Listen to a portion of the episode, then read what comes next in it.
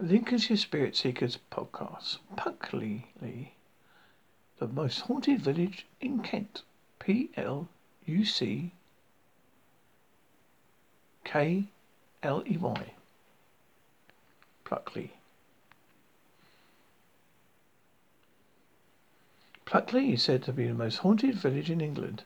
The village is outside Ashford, holds boasts a phantom headmaster, a dying highwayman, a flickering light, and a Victorian lady. Towards Smarden lie the screaming woods, which is said blood-curdling shrieks and wails are commonly heard.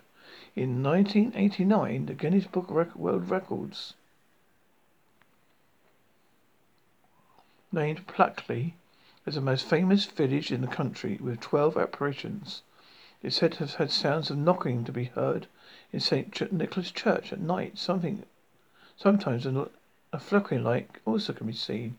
It's said the light belongs to Lady Dering, who was buried free in three lead coffins.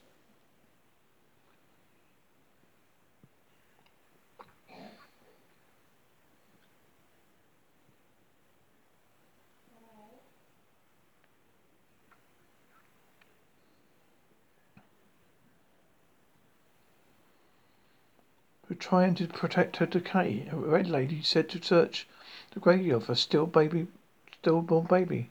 A white lady which has been seen within the church.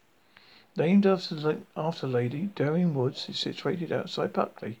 It is said to be haunted, nicknamed the Screaming Woods. The screams are said to come those of men said to be those of men and women who came to the end of becoming lost among the trees. At Rose Court, a Tudor lady, believed to the mistress to be the mistress of a member of the Dering family, who took her own life before eating poisonous berries.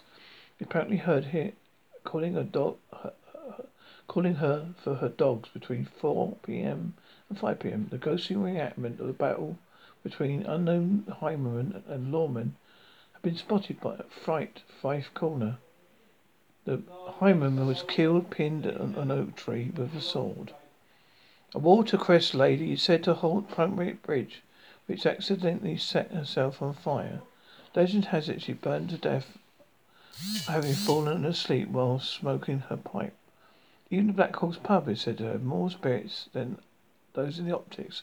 Invisible hand which moves items on the bar and sometimes hides purses and tidies mess and disembodied scream and and and disembodied screaming. There have been multiple instances of articles normally clothing vanishing on a regular basis, only to be placed in such a position sometimes years later. The post close response would believe that to be a woman called Jessie Brooks, who has also been seen wandering, looking for a child she has lost. The Blacksmith Farm is also a spooky haunt, previously called the Spectre's Arms, the Ghost Arms. Three ghosts are said to reside there: a Tudor maid, a ghost, a coachman, and a cavalier. The Dering Arms was once a hunting lodge, but, it, but here at the pub, because the ghost of an old lady said had been seen sitting in the bar in a Victorian dress so clear that the punters said they mistaken her for a real customer. An accident on the brickworks resulted in death of a labourer crushed by falling wall clay. Screams can be frequently heard in the area and said to be that of the deceased labourer. At the former mill site, the dark, ghostly figure of Miller Richard Dicky Buss had been seen at the site of his windmill, usually prior to the thunderstorm. The wind was destroyed by fire after being struck by lightning in 1939. At Maltman's Hill, sounds of visions of a horse-drawn coach are said to haunt the area with two apparitions in recent times. There's also a bush, it said, when you use to summon is which can be used to summon the devil by dancing round it and saying a spell, although no one knows where it is. Greystone, which was previously known as Rectory Cottage, is said to be host of Phantom Monk though no sightings have been reported by residents since the name change. At Elvey Farm, a phantom walker is said to frequent the farmhouse, now a hotel. There have been reports of a haunting smell, that of a burning yarn or wool. Little Chart church in the village also had its fair share of haunting. St. Mary the Virgin, Holy Rood, as if it as it was originally called, was built by the Normans in the eleventh century next to the Screaming Woods. Many visitors describe the beautiful eerie feel of the church. However, in August 6, 1944, it took on a whole new existence. There was a doodle bug that was flying overhead and dropped a bomb on the village, with St. Mary's taking a brunt of the damage.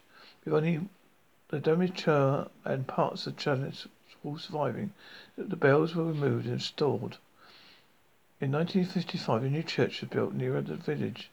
Fortunately, no one was killed, but they did not stop site from becoming a ghost hunter's paradise.